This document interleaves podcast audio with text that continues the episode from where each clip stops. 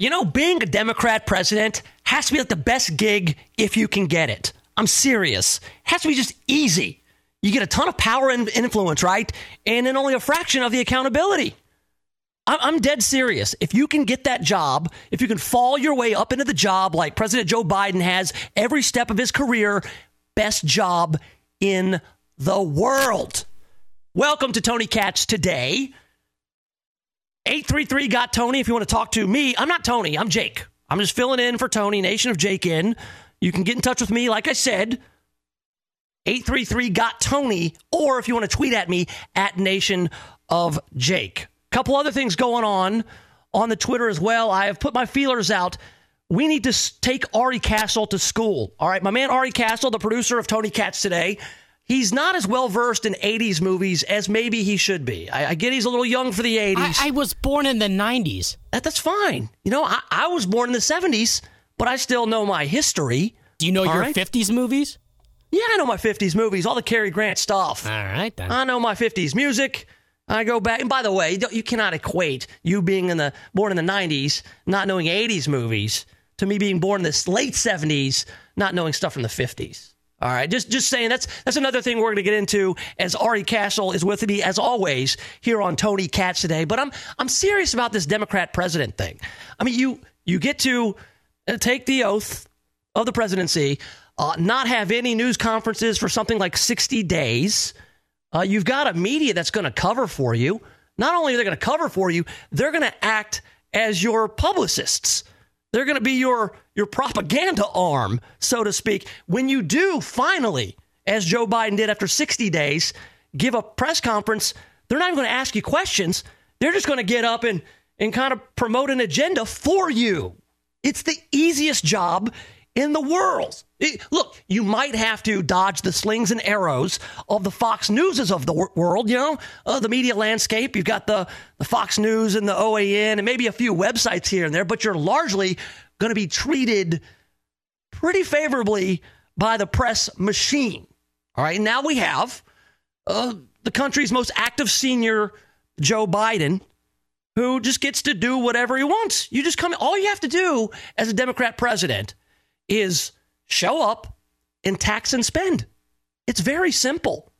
Uh, Joe Biden, all he has to do is say, look, we are going to raise taxes on the very rich. And we're going to do this in the name of all these great things, these platitudes. Just you speak in platitudes. Joe Biden is speaking tonight for the first time to a joint session of Congress. And look, here's what he's going to do he's going to get up there and he is going to talk about how he has restored uh, norms and he is a respectable uh, president who is now in office and everything is fine and everything is great. He'll denounce bad things that happened or are happening, and then he will promote universally good things. Seriously. Uh, so I expect a litany of platitudes. He'll say things like, oh, yeah, I believe in equality and I believe in fairness and I believe in education. And I believe in children and middle class and families and good things. Good things are good. And then he'll denounce things that everybody knows are bad, like racism, poverty, injustice, and the Snyder cut of the Justice League. That's what he'll do. He will get up there and everybody will clap because he'll say, Oh, these good things are good. Things that everybody in the world agrees are good, he will say are good. And things that everybody in the world agrees are bad, he'll say they're bad. And he will be lavish with praise. And everybody will talk about how, oh, he has restored this decorum to the to the office of president. And yeah, it's an easy thing to do when you're coming off uh, the Trump administration, where Donald Trump was, let's say, unconventional as president. Uh, he would say things that you're not used to hearing presidents say. And then he was also just savaged by the media. So not only was Donald Trump a little rough around the edges, he was also just openly attacked by the mainstream media. It was kind of like flipped. It was, it was kind of inverse of what Joe Biden faces. You see, Joe Biden will be treated favorably by the media as a whole, and then he might have a tough question from the Fox News a tough question from CBS on occasion, but it's totally the upside down from where Donald Trump was, where everybody from every major news outlet was just on the offense, and he might get a reprieve from a more conservative, more Republican friendly outlet like a Fox News, right? So we're just seeing it operate in the upside down, like on Stranger Things, so to speak. But so tonight, Joe Biden will deliver his first address to Congress. Um, this is going to, I'll just say it's going to come well, about 100 days. What are we on the 99th day of his administration? So No, he'll over. be able. What, what? Where are we? Over 100. We're over 100? I don't know. I was reading 99, 100. We're in that we're in that range where he can say, "I said in my first 100 days we're going to have uh, 100 million people vaccinated and we got 200 million people vaccinated." I said in my first 100 days we were going to and then he'll just kind of throw out all these goals that he underestimated and shot way past. So I'm I'm expecting to hear a lot about his coronavirus response which is really a continuation of the response that was put in place in the previous administration, given that the vaccine and Operation Warp Speed. Donald Trump will get no credit for any of that. Of course, and why would you? Listen, if I'm Don, if I'm if I'm Joe Biden, I'm not giving Donald Trump any credit. Just like if I was Donald Trump, I would give President Obama no credit. I don't expect Joe Biden to praise Donald Trump at all. In fact, quite the opposite. I think he's going to bring up the January 6th incident at the Capitol. He'll call it an insurrection. He'll say that it was incited by President Donald Trump. Uh, and there's a lot coming out about that as we move forward here on Tony Katz today with Nation of Jake filling in. Uh, there's there's a lot of uh, stories from the January 6th uh, siege on the Capitol that have, have turned out not to be so. It's things that we took for granted that were reported that turned out not to be true. We'll get into some of those as well. Uh, so, Joe Biden tonight will give a rehearsed, on prompter speech. I do not expect any gaffes or flubs. He usually reserves those for when he's trying to speak off the cuff in front of reporters, in one of those little media scrums, or if he's out actually interacting with people. That that's when the guy has the missteps. He's usually okay if the teleprompter is working all right. So I'm not I'm not going to expect any kind of uh, Joe Biden, you know, brain clouds tonight. Uh, that said, he's going to differentiate himself from the previous administration, which will be very easy to do. Uh, he's again easy job, easy job. A lot of platitudes, a lot of believing in the middle class, a lot of believing in children and education and equality. Look, everyone believes in these things. What we disagree on in this country is the role of government in providing these things, whether it's education or whether it's equality. Look, I'm all for equality of opportunity. I think anybody in this country should have equality of opportunity. Now, it's silly to think that the government should provide these opportunities. Look, I'm not going to have the same. Look, in 1997, I graduated from high school. You know who else graduated from high school in 1997? Chelsea Clinton. Do you think for a second that my opportunities and Chelsea Clinton's opportunities were equal? No, absolutely not. It is absurd for anybody to think that everybody is going to have access to equal opportunity, but we should be treated equally by the government. That's it. There's a world of difference between treating people equally and trying to make them equal. The government should not be in the business of ensuring equal outcomes. They cannot. It does not work, cannot work. And so, yes, when we talk about equality, that's something that we all want. We want people to be treated equally.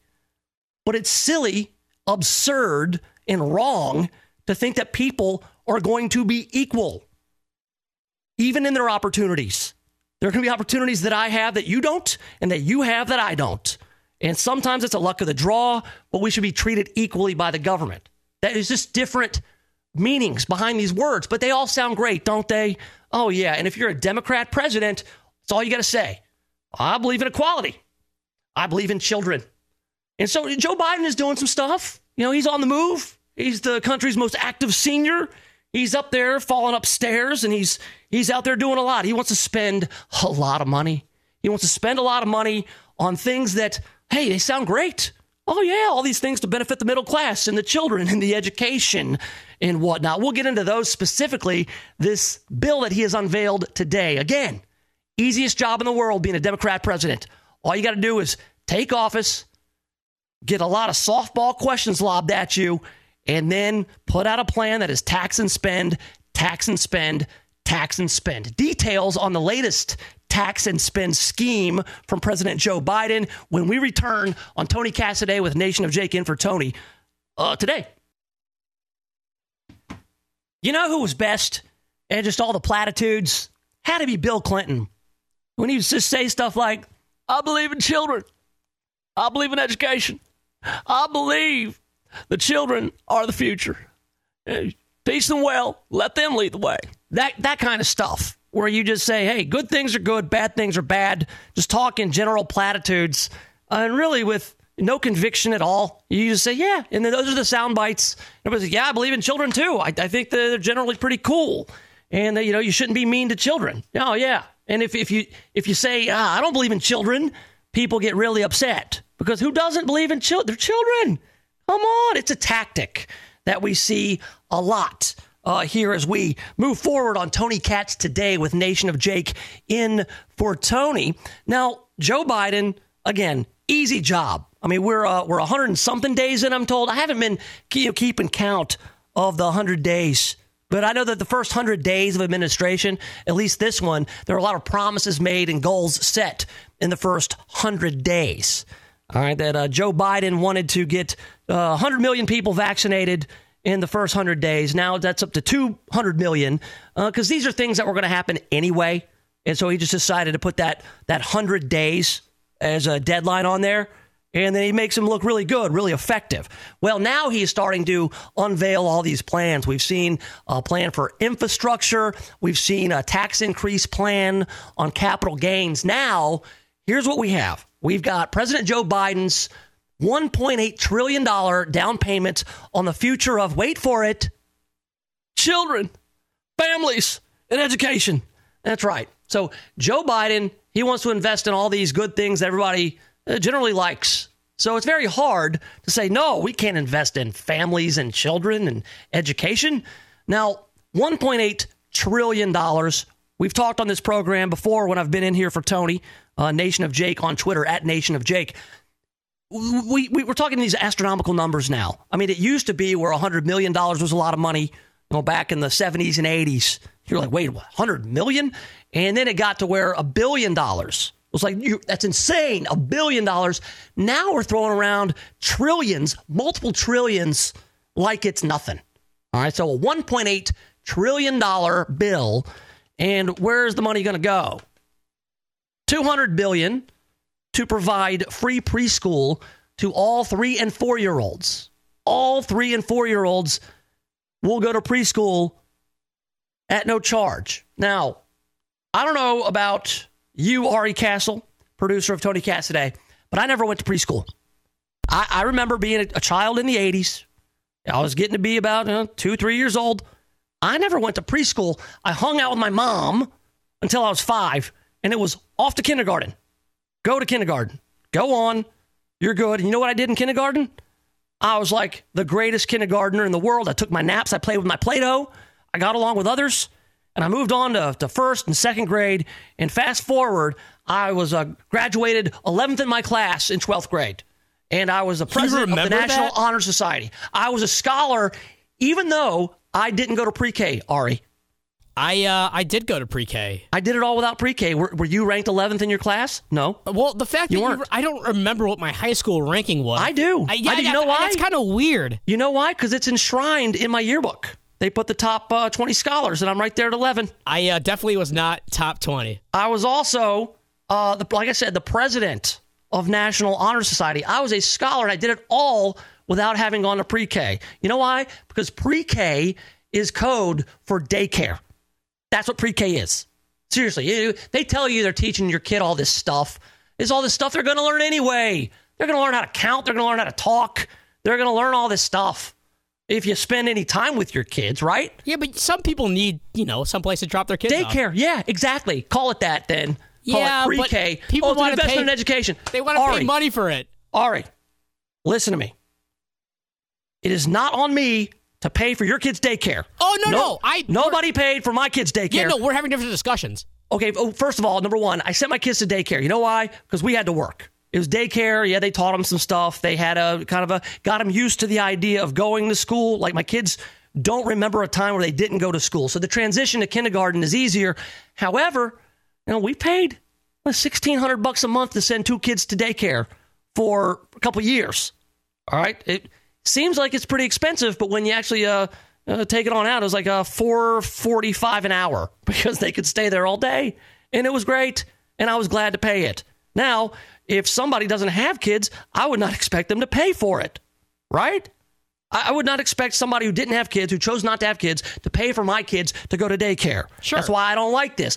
Also, this whole joke that pre K somehow makes kids better students has been disproven or at least inconclusive. Vanderbilt did a study that says any gains a kid gets from pre K, they fade by like first grade, maybe second grade. Well, I, And- and- I don't think that's the argument. I think people, it's the same reason people send their kids to private school, where they're like, they want to feel like they're getting more for their buck. And whether it's reality or not. Like, I don't have No, a problem. Mm. kid, no, I think people generally send their kids to private school because the, the schools in their area are garbage. Is that- Because if you got good schools in your area, you're sending them to public school every time. And, and in fact, that's why people move into neighborhoods where there are good schools. That's why those neighborhoods uh, have uh, higher house sales prices because that's an added benefit of those communities. So you don't believe that, like, the early, like, baby stages, like, make a huge difference? Well, no, they do, but it's mostly on the parents, right, not fair- on no, the, no, the daycare. I'm just- I have just, I'm just citing the Vanderbilt study, and people who go to Vanderbilt are very smart. I don't have right? kids. I'm asking you. Well, that's what I'm saying. Look, I saw the benefit in sending my kid to pre-K because it was daycare. I had to work. I I couldn't uh, be with them. But I'll tell you right now, my kids are pretty bright little first and third graders. Not because of the pre-K they went to, it's because I've put, put I put in the work.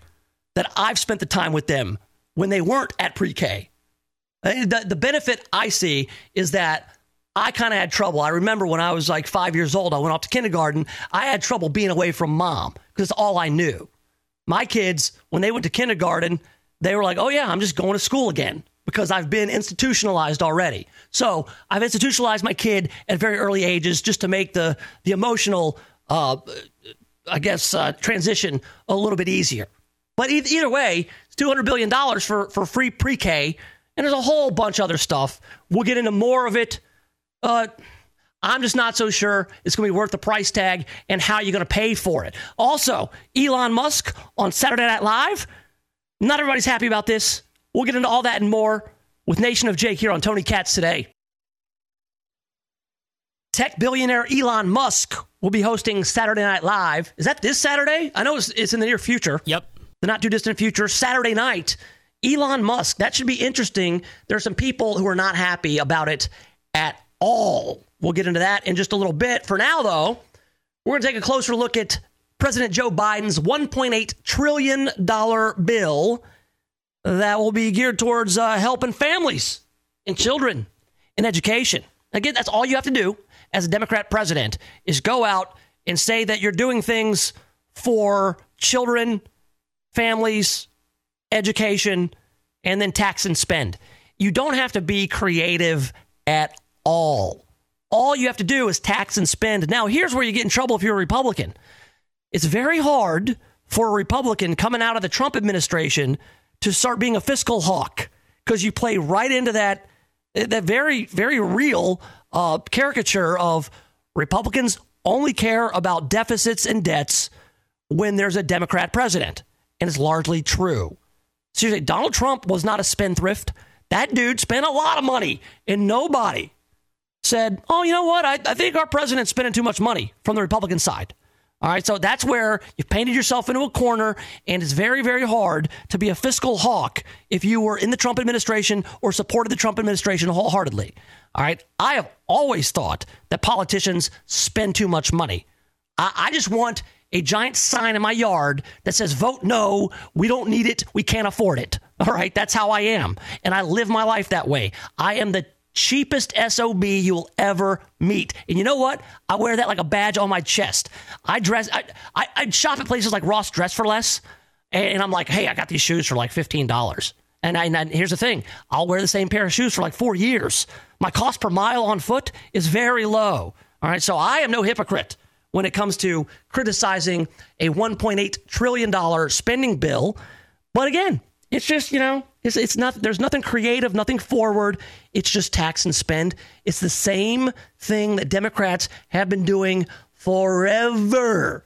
And we've talked about, uh, he wants to give every three and four year old kid in the United States free pre K, and that's supposed to save uh, parents a lot of money, and it probably will. I mean, free daycare but call it daycare because you calling it pre K, these kids aren't learning anything. They don't gain any long term educational advantage by being in pre K. It makes it easier on mom and dad. It is free daycare. Now, when you put it that way, and say you're a taxpayer who doesn't have kids, you're probably saying, hey, why should I pay for free daycare? I didn't choose to have kids. These people chose to have kids. They should have worked that into their budget to, to take care of the kids.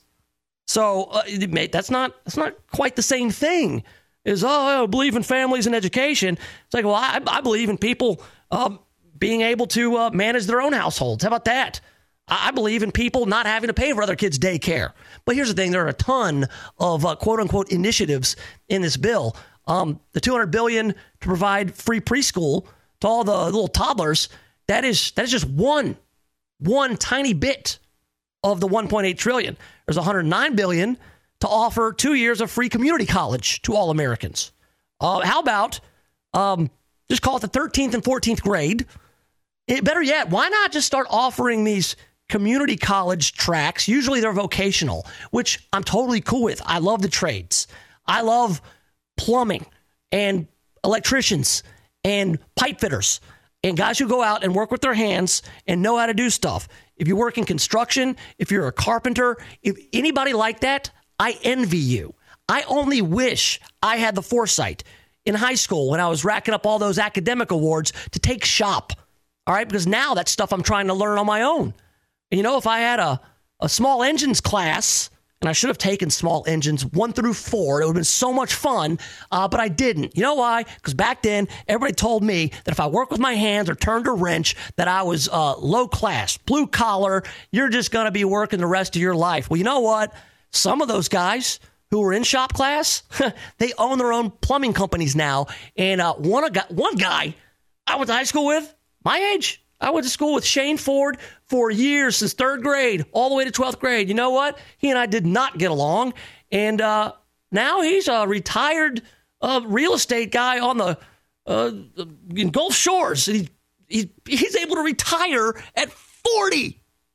The dude retired two years ago and retired to the beach where he dabbles in real estate. You know why? He was a plumber. Didn't go to college, decided to go to trade school, and he'll tell you all day long, all you people going to college and get the four year degree, you're wasting your time and money. Uh, and that that's that was his path. That's what he did. And you know, I'm kind of jealous, to be honest with you. You guy can fix his own stuff. He's got rental properties. He can fix all his own stuff. Man, I mean that that would have been a, a really good path uh, for for a lot of people that I know. But all they were told, no, you got to go to college. You got it. And look, I'm not saying that Joe Biden uh, giving out no free community college is the worst idea. But here's the deal: they're already doing this in a lot of places. In, in Tennessee, they they got a program in Tennessee. It's called the Tennessee Promise. If you want to go to a two-year community college out of high school, you get to go. Already doing it. And you know, you know who runs Tennessee? Bunch of Republicans, bunch of far right Republicans, and that was uh, Governor Bill Haslam at the time. That was his initiative. Uh, so there, there are things that uh, these, these things are being done at the state level because these state legislatures are evaluating. Hey, look at our workforce. What makes us more attractive to these companies coming in? What what can we do? Because that is a unique uh, niche for say Tennessee. So I like those things to happen at the state level rather than at the federal level. Because again, you're just going to start sending a lot of people to 13th and 14th grade which on, on their way to getting their art history degrees and whatnot. I'd rather it be more of a focused, hey, if you go into the trades, then we will give you a little help there. And you know, going into trade school is not that expensive. So I, I, don't hate that. But I think we can kind of refocus uh, the high school years into more of a vocational track. By the time you're 15 or 16, you probably have to have some sort of idea where you want to go. Now, I'm not saying you have to have it figured out, but my guy Shane, my buddy Shane, he had it figured out. That guy, good God, he's got it figured out.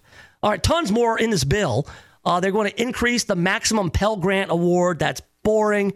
Pell Grants, 46 billion for historically black colleges and universities, uh, 9 billion for scholarships and training for teachers, 225 billion to subsidize childcare for families and so, so they actually have uh, actually more money than the pre-K to go to to childcare. Uh, so, but you have to qualify for all that stuff, so it's not going to be uh, for everyone. Um, 225 billion to create a national family and medical leave program. I guess uh, FMLA on steroids. The program would provide workers up to $4,000 a month with a minimum, minimum of two thirds average weekly wages replaced, uh, rising to 80% for the lowest wage workers. So that's that's pretty big expense, but a, a pretty big benefit for people. But see, here's the deal. How are you going to pay for all this stuff? Good question. It's going to come from raising taxes. That's it. Yeah, we're just going to raise the top tax rate on the wealthiest Americans from 37% to 30 point, 39.6%. Um, it, it doesn't seem like a whole lot, but when you consider that the tax cuts put in place in 2017 by Donald Trump, that was a tax cut. It was at 39.6% and it went down to 37%. Here's, here's where I'm not sure people are looking at it the right way. A tax cut, you know, I was told that was just a tax cut for the rich. It was all it only benefited rich people, the millionaires and billionaires, that the middle class saw none of that tax cut. They saw none of the benefits. However, if if memory serves, if we're talking about pre-pandemic Trump economy, I remember that the unemployment rate was the lowest in 50 years. Lowest unemployment in this country in 50 years since like the late 60s right? Do you remember that number, Ari? Lowest unemployment in 50 years? When I Trump was president? Yeah, I do. I remember. know. Yeah, that. that. was true. I remember uh, lowest black unemployment ever. All right, I remember that being a thing. Correct. I also remember rising wages. Uh, ra- wages were, were going up. And this is all like, again, it was all kind of hammered and, and uh, torn up by the pandemic. The pandemic economy, uh, it, it, was it was shocked. It was so. I don't see where you could say, oh well, you know, the the economy was bad and people were suffering, so they need all this help. That things were were kind of already going in the right direction uh, before the pandemic hit, and so going with a, a tax increase and kind of having a revisionist history of oh Trump cut taxes and it hurt everybody. No, was the pandemic is what the what what uh, disrupted the economy. And now that the pandemic is looking like there's light at the end of the tunnel, we got some new CDC guidelines. I think people are are feeling like they can go out and, and resume their lives as usual. And then we're seeing the uptick in the economy. So look, it's a it's a risk. I mean, I'm not sure that Joe Biden is going to get all hands on deck to pass the bill as written. He'll get a lot of this stuff. Uh, the the one thing that I do not like about this bill. The, the thing I I like the least about this bill is not even the tax increase. All right. It's increasing the IRS enforcement funding to audit taxpayers to make sure they're paying all the taxes. I, I, I don't I don't like the IRS. Number one, I I don't like the IRS uh, having more power. Um, they make people's lives miserable because you know what, what are they what are they doing? They're just going through looking for people. We've seen that there's been IRS targeting under multiple administrations in this country. Uh, I I don't like that at all. Um, you know, we've heard uh, Senator Elizabeth Warren talking about, oh, we need to to give the IRS more power, IRS more power and uh, more funding, so they can go after um, wealthier Americans to make sure they're paying their taxes. Because honestly, the wealthier Americans are the ones who can just move their money offshore. They can afford the uh, tax preparers. They can afford lawyers. Uh, so, just how about this? Keep taxes as a, at a reasonable rate. And how about instead of just like tax and spend, how about mm, tax? Because you're going to, let's spend less. Not that. I mean, you know, if people feel like they're getting their money's worth out of the government, they'll be happy to pay taxes. But the problem is, we see just how uh, inefficient it is and how much waste, fraud, and abuse there is by the federal government. And, and that, my friends, is the problem. Is that the government wants to do all these great things, but they are ill equipped to carry them out. All right. En- enough of Joe Biden for the time being. Uh, I do want to talk about Elon Musk going to be on SNL. I do want to talk about Gavin Newsom facing a potential recall as the governor of California. Uh, and I want to talk about a bunch of other stuff. And, you know, the Falcon and the Winter Soldier. We always like to talk about the, the Disney Plus Marvel stuff on this program. But I do want to answer a question that has been uh, posed to me on the Twitter at Nation of Jake on Twitter. And it's just that is like, what is the Nation of Jake and why do you insist on calling yourself that? I'll tell you all about that uh, right here with Nation of Jake on Tony Katz today. Looks like Rudy Giuliani is in a heap of it. And it looks like federal agents executed a search warrant at the Manhattan apartment of Rudolph Giuliani, advancing a criminal investigation by federal prosecutors that has been underway for months, according to two people familiar with the matter. And this comes from CNN.com here on Tony Katz Today, Nation of Jake in for Tony. Now, you all know Rudy Giuliani, former mayor of New York, had high political aspirations, ran for president, well respected in his day, but he's kind of become a caricature of himself, uh, especially. Especially, you know what? It's, it's very sad that the lasting image of Rudy Giuliani that many will have is his hair dye kind of leaking down his face at that press conference uh, about the election. And that's just it. Now we have Giuliani with a uh, search warrant being served, uh, being executed at his place. Now, this is an investigation concerning his activities in Ukraine. Uh, he has not been charged and has denied wrongdoing. Now, a spokesman for the Manhattan U.S. Attorney's Office declined to comment. Uh, the New York Times was the first to report the search. Uh, this has, is based on an anonymous source uh, I don't doubt that the uh, warrant is being executed. Uh, that said, we've we've seen warrants executed before that uh, have turned up uh, nothing. Uh, we've also seen warrants that have, have turned up something. Just ask Michael Cohen, who was in jail. CNN previously reported that investigators late last year had raised the prospect of seeking a search warrant for Giuliani's communications, but were met with resistance from Justice Department officials in Washington over the strength of their evidence. And that is according to people familiar with the discussions. Uh, it is unusual for prosecutors to execute a search warrant on a lawyer, although Manhattan federal prosecutors have done so, uh, most notably in recent years against Michael Cohen, the aforementioned Michael Cohen, who is he in jail? Did he get released because of coronavirus? I, I, I don't know where Michael Cohen is right now, and, and I care even less. Um, that said, it looks like uh, Rudy Giuliani is going to have to uh, defend himself against any kind of uh, charges that may be forthcoming as a result of the warrant. I wonder what they're looking for. I, look, I know, and I have no doubt that there were there were shady conversations and dealings happening in Ukraine, whether it be between Rudy Giuliani and some associates over there uh, at, at, the direction of President Trump or not. Uh, maybe Rudy Giuliani going rogue on his own. Um, there's also uh, Joe Biden's dealings in the Ukraine through his son Hunter Biden. Just seems Ukraine is a really shady place to do anything. Doesn't the Ukraine have a president there who was like a comedian? Yes. At one point, like he was like an entertainer, and he's uh, turned president. And you know he was the guy who said, "Look, there was no quid pro quo with the Donald Trump stuff," and, and the book seems to be closed on that whole deal. That's that's um, a guy like Rudy Giuliani because of his associations with Donald Trump and because of things he's done and said, he's made a lot of enemies. Uh, he's going to be the subject of investigation.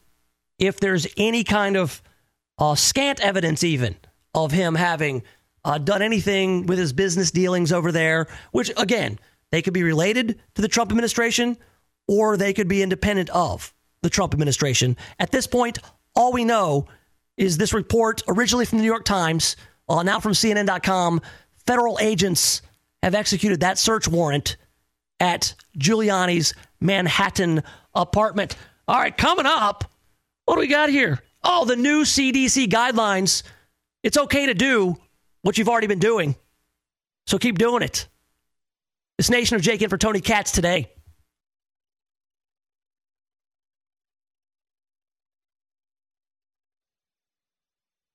Have you been vaccinated yet? That's a question people are asking each, other. Uh, I, I found myself the other day Nation of Jake in for Tony Katz on Tony Katz today, asking a good friend of mine, a guy I hadn't seen in years. I went to an outdoor gathering, a birthday party of sorts, and I, I saw my friend. And I said, Nick, so good to see you. And, and I gave Nick a giant hug. And I, I just almost reflexively asked him, You been vaccinated? And he looked at me, and he's like, No. I was like, well, neither have I. We just I gave him a big hug anyway. I just trusted that the guy wouldn't come to the party if he had COVID. Uh, look, I had an outdoor gathering. Nobody wore any masks. We all had fun. It doesn't seem like anybody got COVID. So I'm feeling pretty good about coronavirus. The, the response, you know, whether you want to credit President Biden in his first 100 days with his 200 million vaccinations, or if you want to credit President Donald Trump for lifting the restrictions and getting Operation Warp Speed underway so we can have all these. Now we have choices of vaccines. Um, I should ask Ari Castle, producer of Tony Katz today, have you been vaccinated? I was vaccinated on Sunday. Really? Which which shot did you get? I got the Johnson and Johnson. Oh yes, so one and done. You got the one and done that may. There's an infinitesimally small chance that you could get a blood clot from it. I uh, I I'm aware of that. I thought it was worth the risk. That listen, man, that whole report when they had I don't know a tiny tiny fraction, like not even it, like not not statistically significant at all. And they said, "Oh, we're going to pause the Johnson and Johnson vaccine because of this blood clot issue that we found in like a tiny, tiny, tiny, like six people." Um, that scared a lot of people out of getting that shot, and it may have scared people out of getting vaccinated because look, there's a, there's a lot of question marks as to the efficacy of these vaccines. This is something that has been, again, Operation Warp Speed, and it kind of it it did exactly what it said it was going to do. It sped up the process, and some people are uneasy about that. It doesn't make them anti-vaxxers; it makes them skeptical. Um, like my friend Nick, he has not been vaccinated. I have also not been vaccinated, and it's not because I'm afraid of the Johnson and Johnson vaccine. Which, by the way, uh, you were saying that it, it, it wreaked havoc on you for a while. The the way I would compare it is that if you were binge drinking and passed out and it woke up at 3 a.m. to pee and you're not quite drunk, but you're not quite hungover, mm. that's the feeling it was for an entire day where you're just like, man, this is not good. Were you were you nauseated? Were you dizzy? It just felt like I was on the precipice of a hangover, but not quite not drunk. Super dehydrated? No, I mean I drank a dry literal, mouth. I, I, I drank a metric ton of water because they told me to. Sure. it just it felt like you were about to suffer a horrible hangover. Right. Well, I mean, to, to me, that's just like a, a, terrible headache, and you just feel like you can't. You're you're nauseated. Like you're in a fog. I was in a fog the whole day. Okay. All right. Well, at least it did. Hold on. Did it burn your eyes? It did not burn my eyes.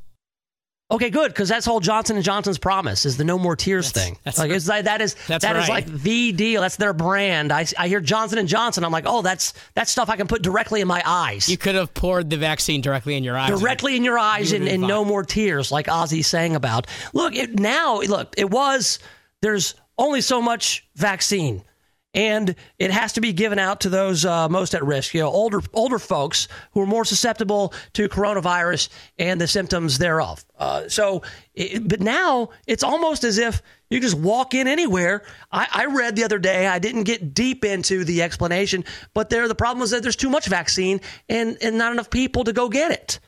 I, I personally, I'm okay being where I am unvaccinated because I largely spend my time uh, here in the in the basement studio uh, working. and I'm only around my family. I don't go out much. If I do go to the Walmart, I always hold my breath when I pass people, but I've always done that.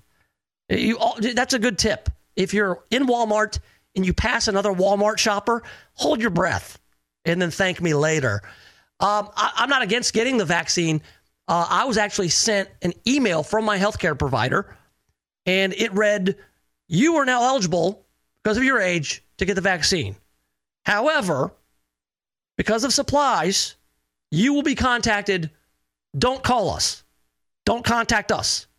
It was kind of like Smokey in Friday, if you recall that the film with Ice Cube, Friday, when he was telling the the the big girl who who he was told looked like Janet Jackson, didn't look like Janet Jackson. Anyway, he told her, "It's like, uh, I'm going to call you, but don't come by here. If you come by here, I won't call you. Never, ever, ever, ever, ever, ever come by here." That's that's what I got from that email. They were like, "You're eligible. We can get you a vaccine, but don't call us." So I haven't. And I haven't gotten it. Now I'm told you just go in anywhere. You can go into Walmart. You can go to Walgreens. You can go to CVS. You can go just get this vaccine wherever you want. But now I'm at the point where I can probably go choose. I can go to Walmart's and say, "Hey, what vaccine you got?" And they'll say, "Hey, we got Johnson and Johnson." I'm going to say, "Nah."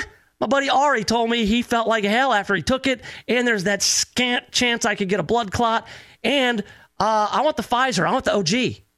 So I'm going to go choose what vaccine I get. It's two shots, though. So what? Uh, one and done, I, listen, dude. Two shots are better than one. What, two heads are better than one. Two is better than one. Okay. I'd rather have look the J, the Johnson and Johnson vaccine. A made you feel bad. Two will give you a blood clot, perhaps. Well, that was in, only apparently only young people suffer from the uh, Johnson Johnson hangover. Oh, really? That's so, what they were telling me. If you're, you're over, if you're over sixty, you'll be fine. Well, I'm not over sixty. You're not? I'm, no, I'm not over sixty. Oh man, I thought How you were dare old. you? I thought you were old. I graduated in '97. We went over this. Uh, no, I'm I'm 42 years old and I'm feeling pretty good. And I'm gonna go choose. I want the OG. I want the one that came out first. Actually, I want to find out which one has the highest percentage chance of giving me lizard powers. That's what I want. But we have new CDC guidelines. If you are vaccinated all right, the CDC says now if you are vaccinated, you can safely enjoy certain activities without a mask. The CDC says fully vaccinated people, like you, Ari, can unmask at small outdoor gatherings or when dining outside with friends from multiple households. Cool. Yeah. So, hey, there you go. You're free to go uh, enjoy your life, your private life in your own household or a consenting family's household and be with them outside without a mask. Well, thank God. I've been waiting. Well, I'm not. I, look, I live in Georgia. Um, we have been doing masks inside largely, uh, but outside, nobody wears a mask. Uh, if you were in a, like a, a, a crowded uh, room or a crowded area, like a little gate, if you're outside in a crowd, yeah, you might put a mask on as a courtesy if you're walking back and forth like to the bathroom. We go to a brewery every week and we kind of hang out and drink some some beers. I'll I'll put on a mask if I go to the restroom and if I walk back out. But if I'm outside, yeah, nobody wears. I'm not. Outside. Nobody wears a mask outside. What is the CDC doing? Eh, they just want to make doing? it feel like we're making progress. Well, some well, th- what they're doing, honestly, is they are they're maybe making things worse by by being too cautious. Look, the incentive to get vaccinated. A lot of people are on the fence right now. I mean, I, I just told you. you know, some people are kind of waiting to see, you know, which vaccine they want to get, if they want to get one at all. And so if, if the CDC comes out and says, hey, if you get vaccinated, you can go do these things that everybody's already doing. They're not, they're not going to see any incentive in going to go get vaccinated. In, in fact, you know, we, we've seen uh, like Texas in their Neanderthal thinking uh, repealing their mask mandate. And, and I say that Governor Abbott of Texas, Greg Abbott, lifted the mask mandate uh, over a month ago. And everybody said, oh, there's going to be a, an outbreak in Texas and it's, it's their fault. As Neanderthal thinking, said the president. Well, it, the cases have, have plummeted because there's, you know, there's no mask mandate and they plummeted. How do you square that? And then Dr. Fauci says things like, well, they must be behaving themselves. Oh, yeah, all of them are behaving themselves. There might be something to it. And, and, and I, it goes back to incentive. It goes back to um, the false sense of security that is, that is a charade by a lot of people wearing masks. Honestly, do you think your little cloth mask that half the time you wear under your nose and falls under your nose is really doing a whole lot? Dr. Anthony Fauci himself said early on in the pandemic that a mask is probably not going to protect you as much as you think it is. He says it may prevent a droplet or two. This was very early on, and he changed his tune afterwards. But his first declaration on masks was probably more trouble than they're worth. You're going to be fiddling with the mask, you're going to be touching your face more. And so it's largely performative, the mask thing. I think we've found. And, and I'm just going to harken back to a, an example. And this is something my dad told me when I, when I started driving when I was a kid. He said, Son, look, your seatbelt is valuable. It's going to keep you in the car should you get in a wreck. The airbags will save you should you get in a wreck. They could do all these things, but you still must be careful. You cannot have a false sense of security in a vehicle. He said, to be honest with you, those things don't make you drive safer. Those things might make you safer in the event of an accident, but they they tend to make people feel a little bit more secure than they should when you're driving a vehicle. And he told me a story about an old economist. I, I, it, it, his name escapes me, but he said if you want to ensure that people act uh, more responsibly and drive safer, you don't make the car safer, you make the car more dangerous. And it sounds silly. It sounds ridiculous. Nobody would ever do this. But if your goal is to make people act in a more responsible manner to drive more safely or to take more precautions, say in a situation where you're out among other people, what you don't do is have a mask mandate because if say, oh, well, there's a mask mandate, it must be safer to go out. Just like in a car, when you have a seatbelt, you might, I don't know, you might grab that phone and text a little bit. You, you might do something stupid. If you really wanted people to drive more safely, you wouldn't have a seatbelt. You would have a dagger pointed right at your throat out of the steering wheel. That will guarantee that you drive slower, that you keep your distance from other vehicles, that you take it easy over those speed bumps, over those curbs. You will drive way more safely if you had a giant pointed rod sticking right at your throat. That is going to incentivize you to act more safely, to assess the risk and act accordingly. Now, maybe it's because in places like Texas, in Mississippi, if there's no mask mandate, you start to think, oh, well, then, yeah, now I need to be real careful because there's no mask mandate, right? You should treat you should treat every risk like that. So, yeah, the mask mandates, they may have made things worse. The masks themselves, if you believe, depending on which uh, Dr. Fauci you believe, uh, they, they could make things worse. So, yeah, I mean, the CDC guidelines, they're just telling you you can do, nobody's wearing a mask outdoors. Nobody. So, yeah, coming out going, oh, hey, guys, here's, you can just do whatever you were already still doing. Uh, go get vaccinated and you can eat outside without a mask with other people who are vaccinated. It just seems very silly, uh, all of it, because they they really have no power to enforce any of that. It's just guidelines, and it's like they've they've been very wrong on a lot of of aspects to this. And I'm sure that they're very smart people working there. But the, this is a new virus that people have known very little about. Anybody who calls himself a COVID expert is full of it. You can't be a COVID expert. It's only been around for a year. How can, how can you be an expert? Dr. Fauci's been on every side of it. And by the way, anybody who calls her vaccination a Fauci ouchie, oh my God, I want to punch you in the face repeatedly. It's the word Fauci ouchie. He had nothing to do with that vaccine. Why is he getting the, the brand? Why, why would he get it? Huh? No, the Trump lump. I don't know what you call it. It'd be stupid. All right, so uh, that's the latest on coronavirus. You can go do the things that you were already doing. All right, I do want to get into the Elon Musk stuff. Elon Musk is going to host Saturday Night Live, and there are people who are not happy about this at all. Who are these people? We'll discuss that coming up here with Nation of Jake on Tony Katz today.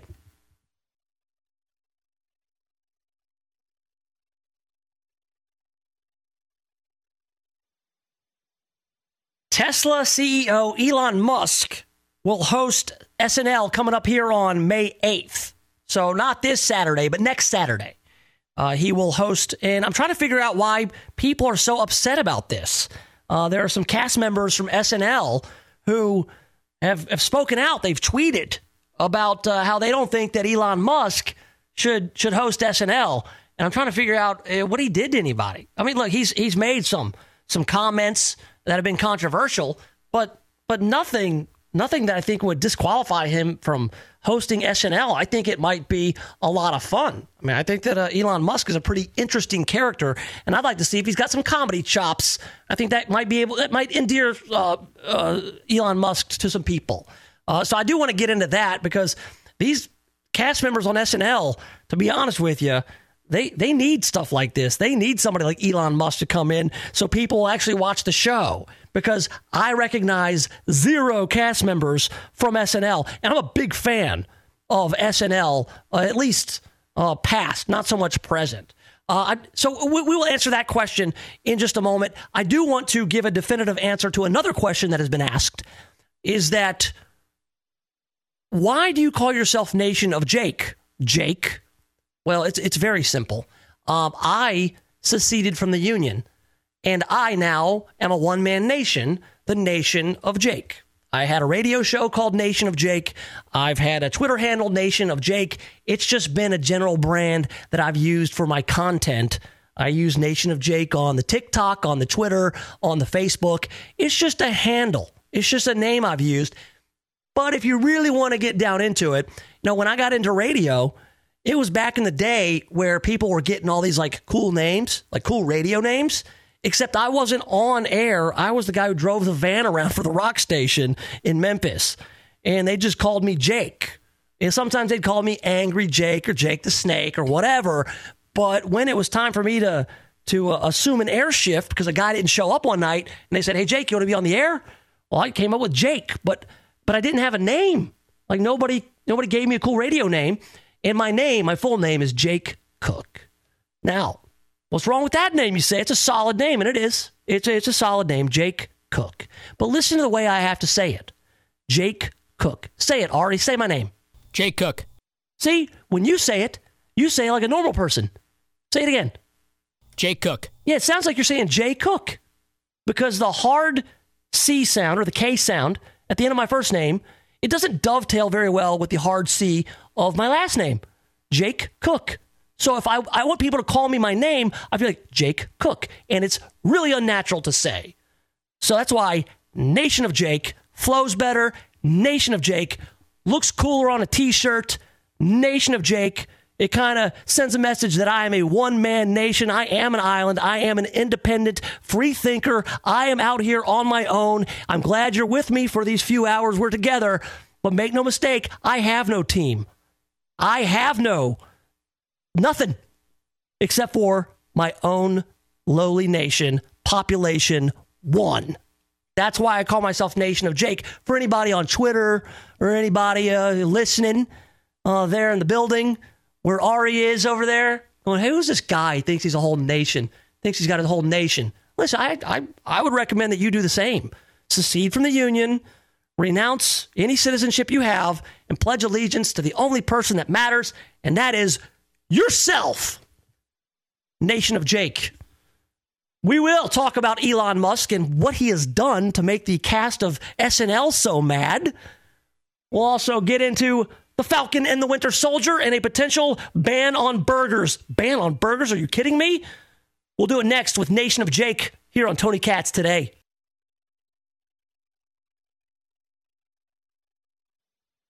Look, I think Elon Musk is cool. I think he's probably one of the coolest dudes, closest thing we've got to Tony Stark on this earth. The guy's launching rockets. He's got SpaceX. He's got Tesla. He's actually made the electric car into something that people actually want. Chevy couldn't do it with the Volt. Elon Musk makes such a good vehicle that people want to pay tens of thousands, if not a hundred grand, for those vehicles, if not more. Uh, the guy is he thinks big. He's a genius and he's a billionaire and he's out there speaking his mind and having fun. But that's not good enough for people on SNL. All right. And I, the nation of Jake, Jake Cook, love SNL, or at least I love the idea of SNL. I think that overall, I mean, it's been just an iconic show for so long much like Tony Katz today, much like this program. I mean, this is this is hallowed ground. Like I feel like when I get to guest host on here, that I'm actually on SNL. All right, that, that's how big of an honor it is. But look, SNL, I grew up on it. I, you know, I was a kid of the '80s, and with Nick at Nite, they would play the original "Not Ready for Primetime" cast on SNL, and I would watch it. Aykroyd, Bill Murray, Laraine Newman, Jane Curtin, Gilda Radner. Who am I missing? Chevy Chase, John Belushi. I mean, though, iconic, all of them. And then in the 90s, I watched live, as you call guys like Mike Myers and Dana Carvey, Phil Hartman, Chris Farley, Adam Sandler. Those are the two golden ages of SNL. It's hurting these days. It's it's become less comedy and more of a, a propaganda show. It really is. It's it's left wing Democrat propaganda at this point because they they they pull their punches. They don't they don't make fun of Democrats very much on SNL. Uh, they they usually target the right. They target conservatives, and so when you have an agenda, your, your comedy ceases to be comedy and becomes more like propaganda to me. Now, uh, all these all these cast members on SNL, they've gotten so bold as to opine uh, on on who gets to host, and that's not their decision, by the way. and none of them have the clout of of any of the aforementioned players on SNL. All right. We've got Elon Musk. He's set to host the show on May 8th. In the uh, Washington, I'm sorry, not Washington, New York Post headline Elon Musk's up- upcoming SNL hosting gig causes outrage among stars, using the term stars very loosely. Uh, we've got uh, somebody named Bowen Yang. Uh, he's He's upset that Elon Musk tweeted out, let's just find out how live Saturday Night Live really is. And with a little devil horn. So Elon Musk is already calling his shot, saying, Yeah, I'm going to shake things up here on SNL. Um, Bowen Yang was like, What's this even mean? And then you've got another guy, I guess, Andrew Dismuke. Now, I can't even hear in my head Don Pardo saying these names. Can you? I mean, I remember Don Pardo going, It's Saturday Night Live! Phil Hartman! Chris Farley! You know, that, that was iconic. Mean, back, the not ready for primetime players! Bill Murray! John Belushi! Laraine Newman! Don Pardo was was the GOAT as far as announcers go. I can't even hear him say stuff like Andrew Dismuke. I can't, I can't even hear it. I'm glad he's not around to, to see these guys because they're they're pitiful. They have no kind of say so.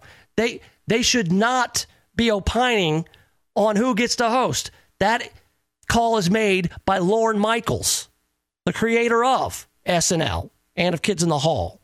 The the you you should just shut up. Be glad you got a job on such a popular show, or at least one with such a good brand. And and honestly, the big question is what did Elon Musk do? What did he do to anybody? What was so bad that he said or did to draw the ire of the SNL cast that nobody's heard of?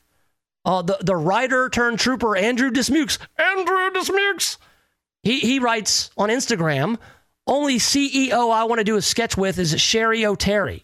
That's his joke. Cheri Oteri from the early 2000s. She was one of the cheerleaders there with Will, uh, Will, Will Ferrell uh, one of the Spartan cheerleaders, and she was very good on the show. Uh, th- those were two of the bright spots on that early 2000s cast. But they're they're getting real bold, like they get to call the shots. And you know, there have been other controversial figures uh, who have hosted SNL, and it's usually the biggest shows. In 2015, Donald Trump hosted. And a lot of people were upset. Why would you give him that platform? Why would you humanize him? Why would you make him more likable? Uh, dovetail that with with Jimmy Fallon uh, messing his hair. People, there are people who ripped into Jimmy Fallon for having some fun with Donald Trump on his late night comedy show. They said you humanized him and you got him elected. And it's like, oh my God, it, calm down. Now, look, Elon Musk, he's tweeted some stuff about the coronavirus panic being dumb, maybe some ill advised tweets, but he's not the only one. He went on the Joe Rogan show, I think, and he, he lit up a reefer and he uh, got high with Joe Rogan on his show. And people who don't like Elon Musk for those reasons are people who are just jealous of Elon Musk. It shouldn't have anything to do with the fact that he's a billionaire. And I think that's where a lot of it comes from, is that a lot of these quote unquote SNL stars, uh, among which there are zero.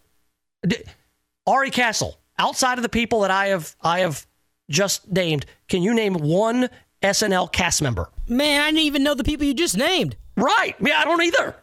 You know what? I, I can name you one. Uh, I can name you the two dudes who do the news. All right. I know oh, that Colin Jost. I know Colin, Colin Jost. Jost. and Michael Che.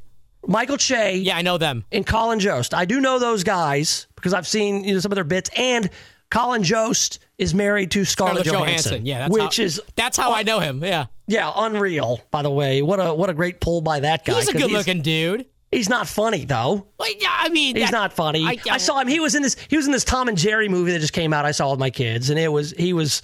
Uh, he had about all the charisma as a cardboard box on screen. I He's mean, no good. He's still married to Scarlett Johansson. So Well, no, I, and good- good I for respect him. him for that. Good for him. That's great. But honestly, man, there's not a Phil Hartman among them. There's not a Dana Carvey. There's those guys were such big stars.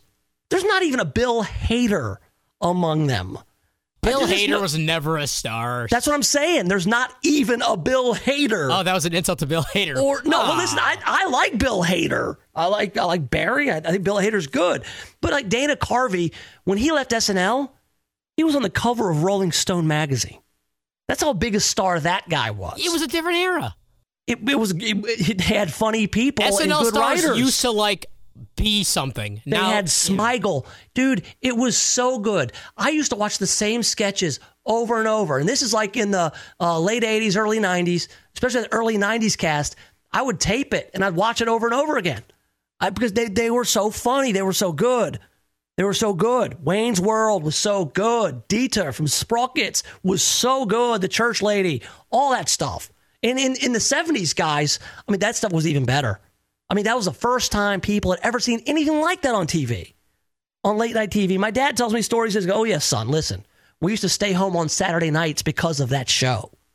Because you couldn't watch it on demand. There wasn't TikTok or YouTube though. Right, right. It was it was a, a, a lot less crowded. Was the media landscape, and and I get it. That said, all the funny people are doing stuff on their own. But SNL somehow still it's a it's a staple. I just want to know what Elon Musk did to anybody. Like what what is it just because he's a billionaire? And look, I get it. His dad, I think, owned an emerald mine, and he was a child of privilege. His mom was some kind of supermodel. Have you ever seen his mom? Wait, his dad owned an emerald mine? I think so. Oh, I think, I think didn't there was. know that. But but that said, though, it doesn't make him any less of a genius. No, it's more of an interesting factoid. right? I, I don't think he. I don't think he saw a lot of of that money.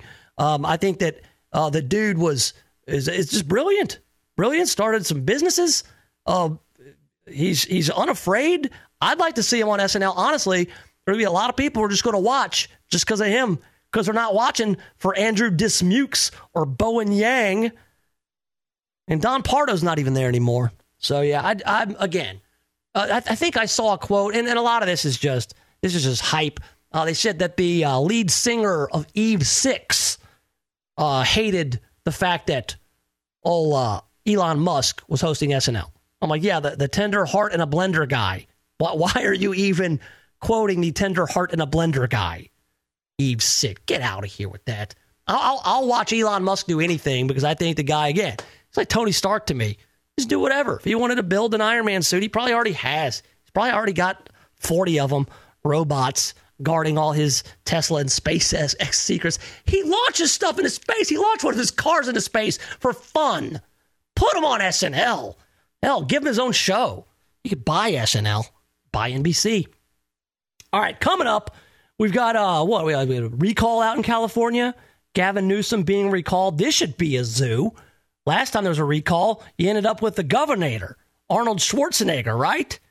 Uh, we, we will see who has thrown their hat in the ring to possibly be the next governor of California in this recall election. Uh, also, we'll talk about the Falcon and the Winter Soldier and this this burger ban, this red meat ban people are talking about, how real is it? I don't think it is, but you gotta you got to look out for these creeping regulations that come in because first they're going to take your money and then they're going to take your burgers. And that is that will not abide. We'll get into that whole lot more here with nation of jake on tony katz today.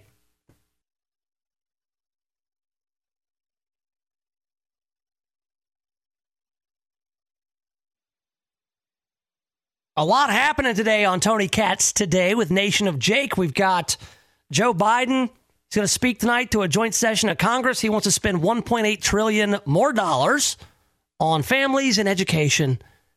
Rudy Giuliani, the former mayor of New York and Donald Trump's former attorney, he may still be Donald Trump's attorney, but he had a federal search warrant uh, executed on his Manhattan apartment. Uh, more on that in just a bit. So, a lot happening, a lot of news breaking. We'll get into it all. Uh, but just days ago, uh, we found out that there, the recall effort of Governor Gavin Newsom of California is well underway. They got more than 1.6 million valid signatures, which is uh, triggers a, a, recall election uh, later this year out in California. Now, Gavin Newsom, this is a guy I would say is a very do as I say, not as I do kind of governor. Uh, he he made headlines when he put California pretty much on lockdown and said that because of the pandemic, you cannot go out to eat in these restaurants, you cannot eat indoors, and then he himself would go out to a fancy steak restaurant for fundraisers. And he would do the things that he told everybody else not to do. Uh, California, they have had the uh, draconian lockdowns of schools, uh, businesses, been a pretty terrible place to live during a pandemic. Uh, they've been very heavy handed, whereas a lot of the other states here in our great union uh, have found ways to mitigate uh, those those lockdown measures and actually uh, strike a balance between being safe and also allowing people to partake in daily life and commerce. Uh, so Gavin Newsom kind of put himself in this spot. Now, 1.6 million valid signatures. I think the Secretary of State I saw, they threw out like 20% of them. I, th- I still think they have enough, but they, they threw out 20% of the signatures because of signature match, which I was told is voter suppression, by the way if you have the signature match or any if you ever try to verify that people are who they say they are then it's voter suppression. But i get but i guess it's okay if it's in defense of a democrat governor like gavin newsom. Now this is going to be an absolute zoo. It was a zoo last time 20 years ago. I remember it well. Gray davis got recalled. Uh, for a lot of the same reasons Gavin Newsom is. I don't know if he was so egregious in his hypocrisy, but man, California was in bad shape. They had rolling blackouts things were just not going well for the state of California. So Gray Davis got recalled, and that gave you the uh, election in which Arnold Schwarzenegger became the governor of Calif- California. And now there are people out there who do fantastic Arnold impersonations, and I'm not one of them. So I will spare you that. So this time around, uh, you're going to have some legit gubernatorial candidates uh, guys who maybe see an opening here. Uh, businessman John Cox, who I believe has has run before out there in California uh, for congressional seats, maybe Senate. Uh, Kevin Faulconer, who was the former mayor of San Diego, uh, but you're also going to have more Hollywood types, perhaps running for governor. Caitlyn Jenner, the Olympian and transgender activist, the former Bruce Jenner Caitlyn Jenner will be uh, running, or at least has declared her intention to run for governor. Uh, adult film star Mary Carey will be there again. I believe that she ran in the last recall election. Uh, Randy Quaid has floated the possibility of being Randy Quaid. Man, that guy. We talk about, you know, being the Quaid brothers.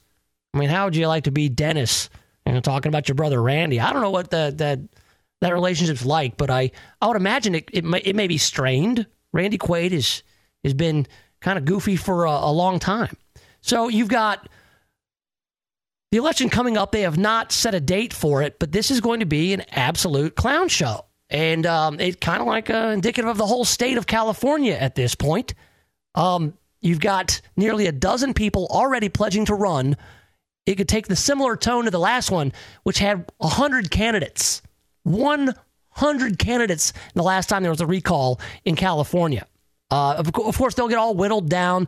Many of these will be serious candidates, many of these unserious candidates, but it it worked for Arnold Schwarzenegger. Who would have thought, you know, that today we would be talking about Arnold Schwarzenegger as the former governor of California? It could be Caitlyn Jenner. What, what if it was? Caitlyn Jenner, governor of California. That would be, I think it'd be pretty cool, to be honest with you. Because I know that Caitlyn Jenner is not some uh, straight up partisan type.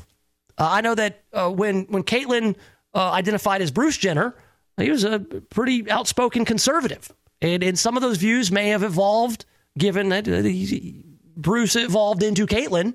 Uh, so we'll, we'll, we'll have to see on that one. Are you, uh, really as, ad, you really advocating for Caitlyn Jenner? No, no. I'm just saying it might be pretty cool. What, like you know, it though? different look. I uh, Did you think it would be cool that Arnold Schwarzenegger was was was governor of California? No. Uh, you don't know. I don't know. I think that Caitlyn Jenner might have some good ideas. You know, why not? He's better than Gavin Newsom. Nobody likes him. They want her do over. That's a so low why not bar. Caitlyn Jenner? Well, I don't care. I don't live in California. I'm just here for the freak show. My man, Randy Quaid. Come on, get cousin Eddie over there. All right, we will come back. Joe Biden wants to spend 1.8 trillion dollars. Will he get the money? We'll find out here on Tony Katz today. Rudy Giuliani being served a warrant by federal agents at his Manhattan apartment. Big story coming out of New York. Of course, Rudy Giuliani, former mayor of New York, Donald Trump's attorney.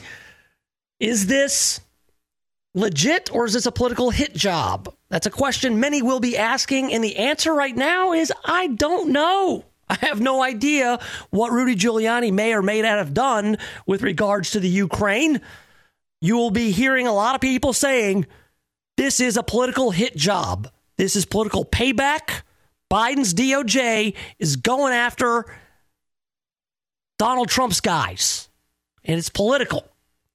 I'm not going to make that statement because I do not know. I'm only here for another hour. What else do you want from me? Nation of Jake in for Tony Katz here on Tony Katz today. Seriously, people like to do this. They will get a news story about which they only know a fraction of the information, and then they have to develop a take immediately and go, oh, yeah, my angle is this is a political hit job. And you know what? If they're wrong, cost them nothing. I don't like to do that. That is not the way I do things here in the nation of Jake, which is is totally taken over Tony Katz today. Today, all right. So we will keep our eye on it as the story develops. We will keep you informed. I, there's nothing wrong with doing that in light of breaking news. Do I think maybe Rudy Giuliani has done some shady stuff? Oh yeah, I think he's probably done some shady stuff. Uh, does the shady stuff rise to the level of having federal agents knock down your doors? Uh, I don't know. Maybe, maybe not. We, we did see the federal agents, uh, they're, they're a little heavy handed with a, with a few of, of Trump's guys. I really don't think that Roger Stone needed federal agents busting in to his house with guns in the middle of the night. I think Roger Stone probably would have just you know, been fine if you just gone and arrested, but it was for show largely. Same with uh, that other guy with the ostrich jacket, Paul Manafort. Uh, they they treated those guys uh, the way that Bill Clinton treated little Elian Gonzalez. Well, they busting in. Well, it was like the borderline Waco stuff going on. And you're like, hold on, these are elderly dudes who will probably go with you and not put up a fight. Uh, I'm not sure what the scene was like in Manhattan when this federal warrant was served on Rudy Giuliani. I guess they're probably seizing records. You think Rudy Giuliani even has a computer? I don't know. He's he seems like the kind of guy who would just uh, write stuff down, or he would need help with his tech. Maybe his kid would have to do a lot of his tech work. I, I don't I don't know. I, I don't like to speculate. But that said, one of the big stories today is that Rudy Giuliani could be in a little hot water with the feds, whether it's political or whether it's legit, That is yet to be seen. All we have is anonymous sources at this point. That's another thing, man. The whole whole Trump administration, it really wrecked a lot of the credibility of of the the media. I mean, what little credibility it had even at the time. A lot of anonymous sources, a lot of headlines, uh, bombshells that did not explode. But that's that's all over now. That Biden is in office. Yeah, you're not going to have these these uh, media firefighters. You just got the, the the the media arm of the Democrat Party. It's very easy, as I've pointed out, to be a Democrat president. All, all you have to do is you show up, you you take some soft toss from the media, all of them softballs. It's kind of like when you're out there with your kid and you just hit it against the fence. Here you go, just a little soft toss for you. This is just for your hand-eye coordination. This is just to keep you sharp. All right, you're not getting the the high heaters. Nobody's busting you inside. They're just throwing you softballs. Just batting practice. Yeah, just free swing, free and easy. We'd put it on a tee, but even that's too hard. Just soft toss. That's what Joe Biden is getting from the media. And we see it, man. You see, you, you might get the occasional uh, high hard one from a Fox News. You, you, might get the, the tough question, the one that you don't like so much. You, know, you, you fight that one off and you just go to the next softball question. Very simple. Best job in the world, if you can get it, is to be a Democrat president. Because all you have to do is speak in platitudes and then tax and spend. That's it. It's all. It's simple. I wish I could get the job. I mean, I could never get the job, but I'd be great at it. All you got to do, answer the easy questions, pose for some photo ops, and then tax and spend. Now, if we're if we're keeping count here, the COVID relief bill, only a fraction of which went to actual COVID relief, was 1.9 trillion dollars. 1.9 trillion, if I have that right. Now, a proposed infrastructure bill, I believe, is 2.3 trillion dollars. Did I say billion? I meant trillion. Trillion. Uh, just to make sure I said trillion. 1.9 trillion in COVID relief. Just a very small amount of sliver actually went to COVID relief, and the rest was pork. 2.3 trillion dollars in infrastructure, in which infrastructure has a very broad definition. And now today it's been unveiled a uh, family and education bill uh, for 1.8 trillion. I mean, if I'm doing the math right, it's two, two, four, six, six trillion dollars. You know, pretty soon we'll be talking about some real money. That's that's a it's that's crazy numbers. It's insane numbers. It wasn't but about 10 years ago when you wouldn't even think a trillion dollars I mean, I remember what the uh, the Obamacare bill, or there was a stimulus bill. I don't know. They they were making a big deal that uh, there was a, a nine hundred and sixty billion dollar deal, not even a trillion, and that was like, oh my god, that wasn't but ten years ago. Now it's just, oh yeah, we're we're numbering in the multiple trillions, multiple bills for multiple trillions of dollars. It doesn't it doesn't make any sense. It's it's funny money at this point. It's it's real goofy to think that we are spending. But the problem is, is when people hear me talk about that, when they say, "Oh, you know, we got to get spending in order," you know, they're going to say, "Hey, you're just like the rest of them." Uh, when Donald Trump was president, you never worried about spending. No, that's not true. I always have worried about spending in my personal life, in uh, in in politics. Uh, spending has always been a big deal. I am I am a a, a fiscal hawk. Uh, I, I like the whole vote no we can't afford it. We don't need it. Um, I'm always looking on how to not spend money. Uh, just ask my wife. I've got a new thing where I'll feed the kids, and my wife will be out of town, and I'll say, "Hey, this is what I fed the kids," and she'll get a picture of avocado toast, a couple of scrambled eggs, and some bacon, and I'll say, "Now, guess how much money I spent on everybody's dinner tonight? Dinner for three people, and uh, it'll be something like six dollars and seventy eight cents." And that's how I measure success in my personal life. So, yeah. So, yeah, I am a bit of a, a deficit hawk. And there's all this um, uh, quantitative easing where we're just printing out money. We're just printing it. And it's like, what? Why does it even matter anymore? It doesn't matter. That's why we got these trillion dollar uh, bills being proposed. Look, I came across this uh, this video and which there's this guy named Godfrey Bloom. I don't even know who Godfrey Bloom is. I think he's some sort of economist. And in this video, I don't even know where he is or who he's addressing. It looks like the, the UN. It looks like the United Nations. You've got uh, people with different flags on their desks, and they've got uh, uh, headphones on and stuff. Um, but but this guy, I, I got to watching this, not even knowing who he was. I know he's British. I can tell by listening to him, and he's also got the uh, Union Jack there uh, on his desk. Uh, this guy, he just nails it. Absolutely 100% nails it. Let's go. Godfrey. Godfrey Bloom. Let's load it up, Godfrey. Where, would you go, Godfrey? There he is. Hold. Uh, well, um, I'm a baby boomer. I was born just after the war. Uh, we've had probably. We've probably uh, had the longest period of peace and prosperity uh, globally, uh, I would say, uh, from that time. I've put a little bit of modest money away so I can hand something down to my family when I pass on, largely because I've never spent more money than I've earned, and I've been prudent, and I've worked moderately hard. Now, it always seems to me as a complete surprise to politicians how countries get in debt. Let me explain, because I don't think you really understand it. It's because politicians consistently spend more money than they raise in taxation, more money than they can possibly raise in taxation, most of which, in point of fact, they actually waste. The reason we're talking about countries which are broke, and they are broke, is because their ridiculous, ineffective, ignorant politicians consistently spend more money than they can raise.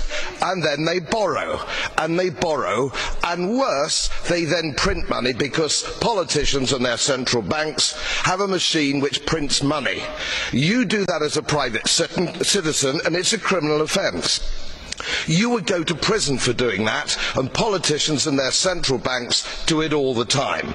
Let me explain to you that these countries are broke and they're broke because of their own stupid leadership and politicians. And it's immoral, immoral to ask ordinary taxpayers of any country to pick up the tab for failed politicians and failed banks. I love Godfrey Bloom. I love the guy. Apparently, he served in uh, the British Parliament for years, uh, some years ago. Uh, in 2014, I guess, was uh, the last time he, he held office in the UK. Where's more of that? That guy so eloquently just puts people in their place. He's talking, yeah, look, these politicians, they just waste your money, spend it uh, inefficiently, ineffectively, with all the waste, fraud, and abuse, and they'll go print more. And if you try to do that, you would be arrested. You would have people banging down your doors like uh, Rudy Giuliani.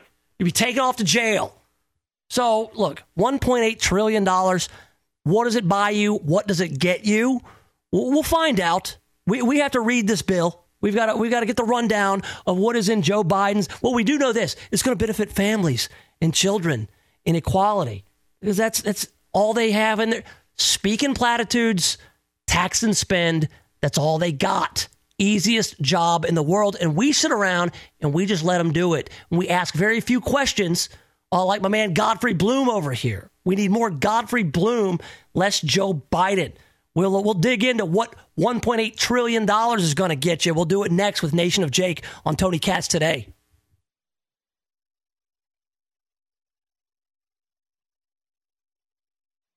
$1.8 trillion for families and education. That's the latest bill floated by President Joe Biden. He will speak tonight to a joint session of Congress where he will talk about his administration, the first 100 days, what he's been able to accomplish. And really, what he's trying to do is get people used to the idea of this role of government uh, kind of uh, being a, uh, for all intents and purposes, more of a welfare state.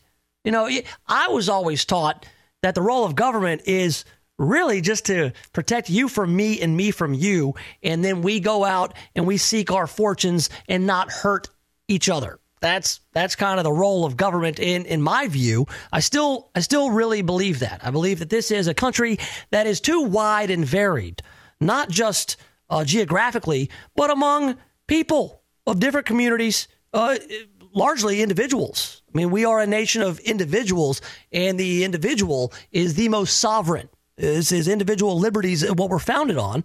So I, I disagree with Joe Biden, but I get it. I mean, you want to uh, make life easier for, for families. You want people to have uh, education and all these good things that we agree, but we just disagree vehemently sometimes on how these things should be provided.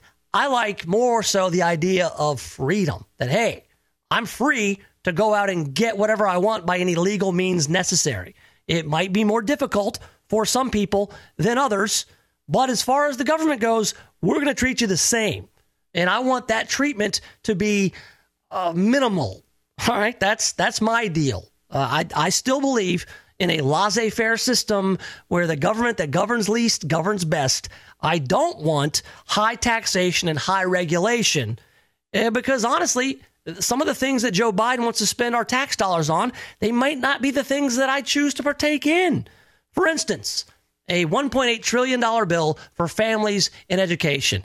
He wants to give free pre K, free pre pre-K education to all three and four year olds. $200 million for that, which, which honestly sounds like nothing in the overall scheme of things.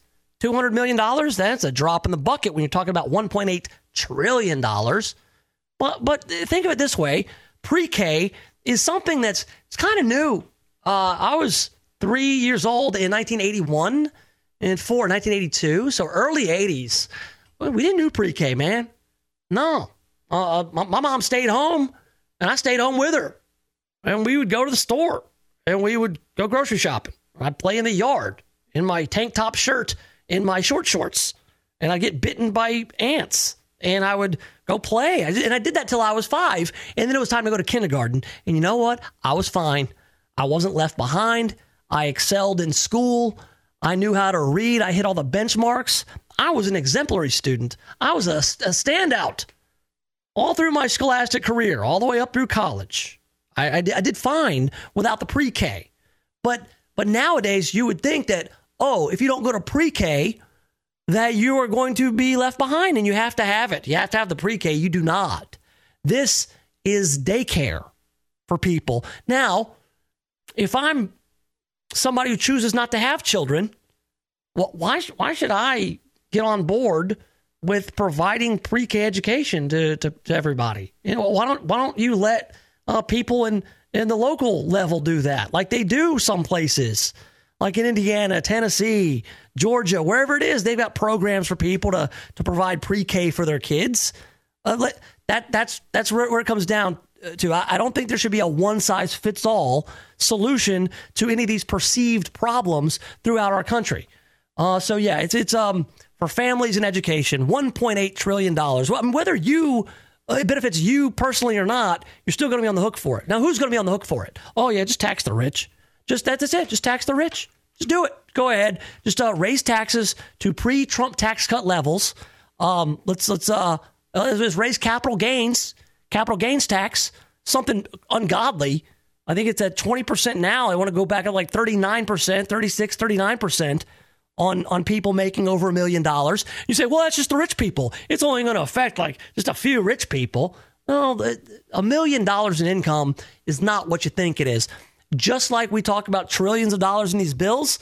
Well, at that trillion dollars, it doesn't seem like as much as it used to. Well, what do you think that does to a million dollars? Talk about small business owners, people on paper who do bring in a million, a million plus. But that's on paper.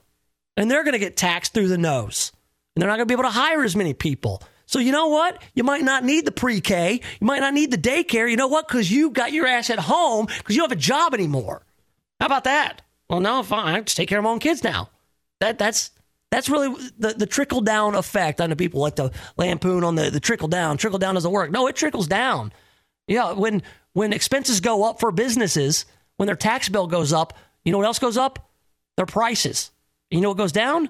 Their operating budget. That's that's what that's how that happens.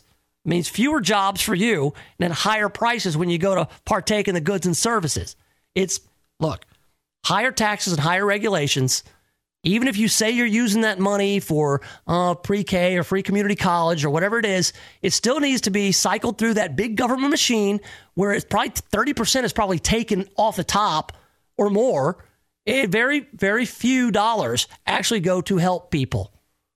That's the problem. It's inefficient, ineffective. There's tons of fraud, waste, and abuse. And that's what you're going to get for your $1.8 trillion. All right, the latest on Rudy Giuliani. Any, anything coming out? Uh, the uh, the warrant that has been served on Rudy Giuliani, and also this story about the burger ban. They say it's fake news. I say not so fast. We'll do that next here with Nation of Jake on Tony Katz today.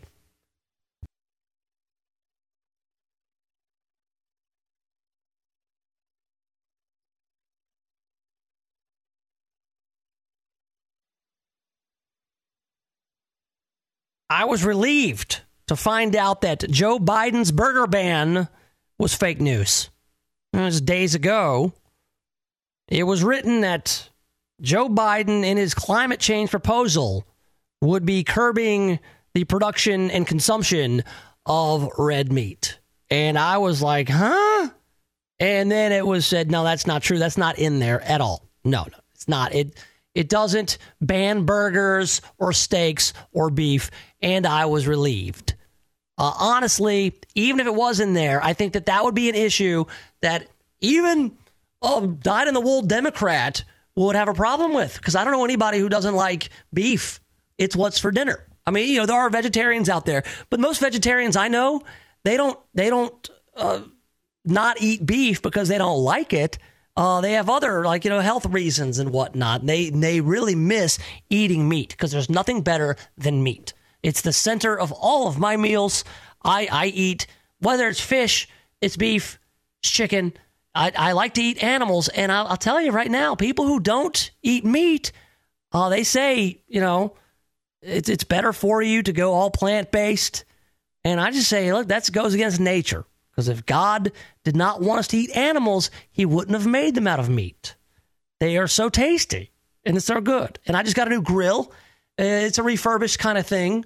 I, I found a good. I, I cannot wait to go just buy as much meat in the reduced uh, cost section.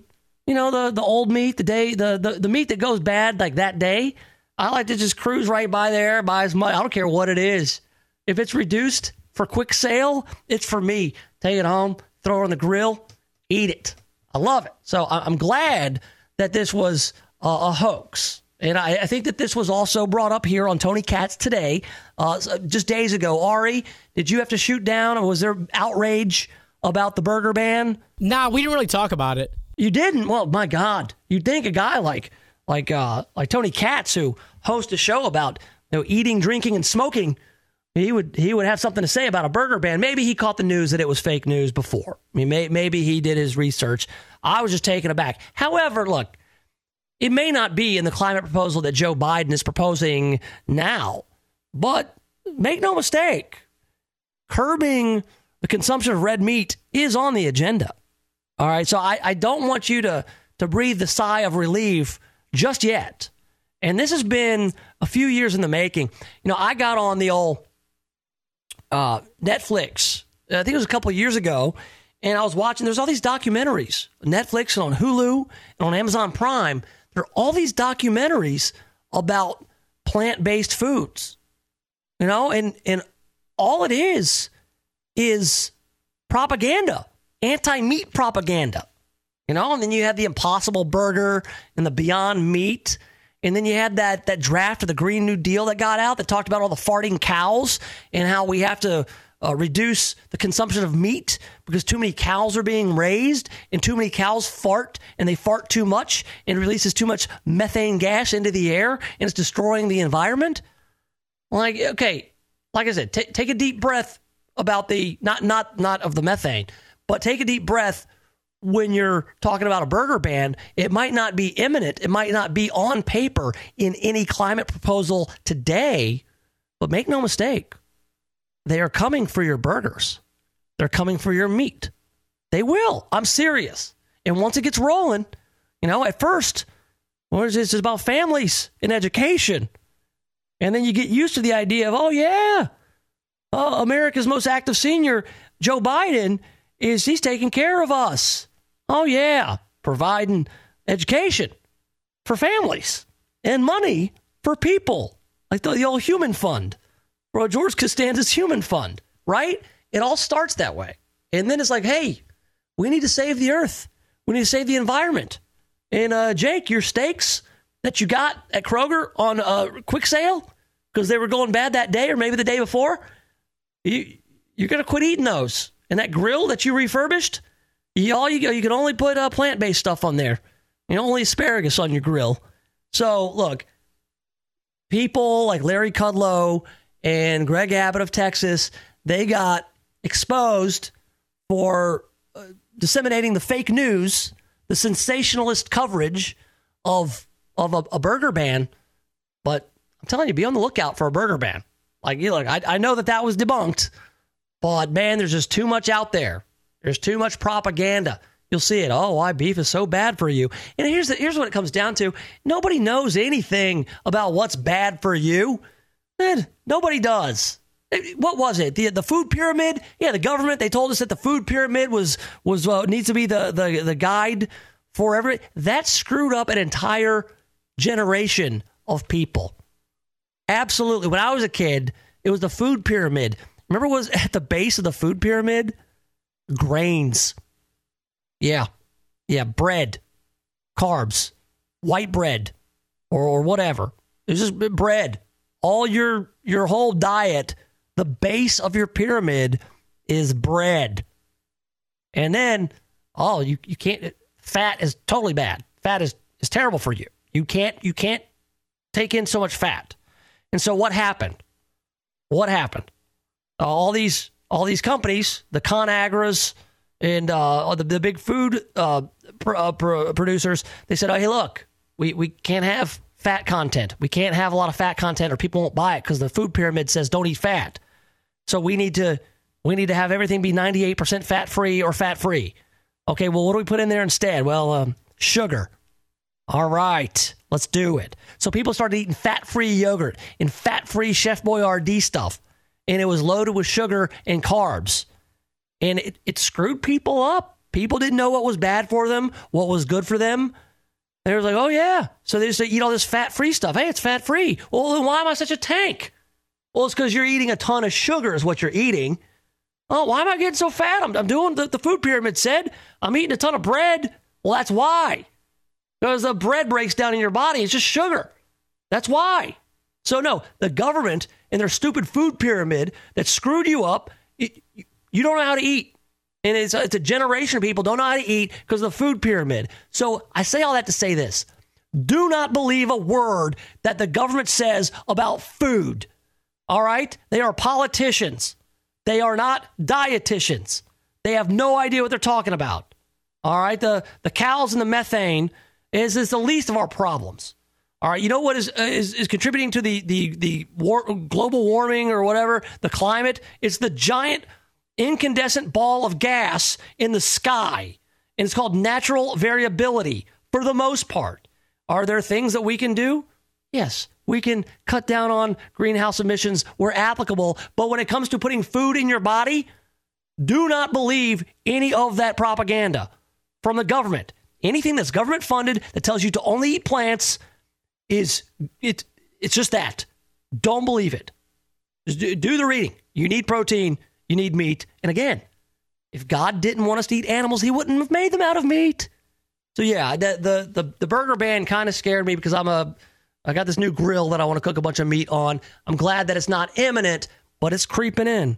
It creeps in with the families in the free pre-K, and then they take away your steak, your flank steak, your skirt steak, whatever kind of steak it is, and they feed you uh, impossible meat or impossible burgers or beyond meat.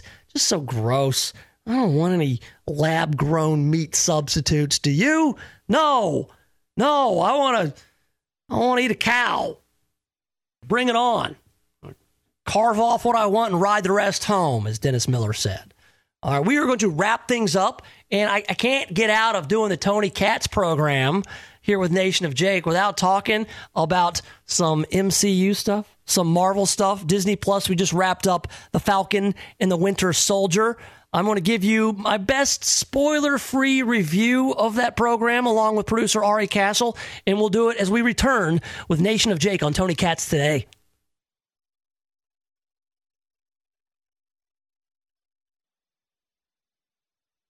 Look for Joe Biden to address a joint session of Congress tonight. He will talk about coronavirus response, about how he's been successful in vaccinating 200 million people himself, man. How does the country's most active senior find time to go administer all those shots single handedly after creating the vaccine and saving the country from coronavirus? He'll also uh, talk about his uh, spending proposals, trillions of dollars for families, for education, for infrastructure, all those things. The role of government really is uh, what he's trying to expand and to get people to just kind of accept that this is how it's going to be. It's like he wants to be the new FDR or LBJ. Uh, I guess you would call him JRB.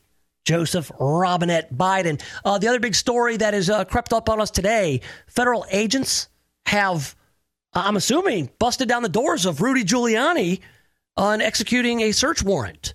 Uh, this all stems from some dealings that he may have had with Ukraine.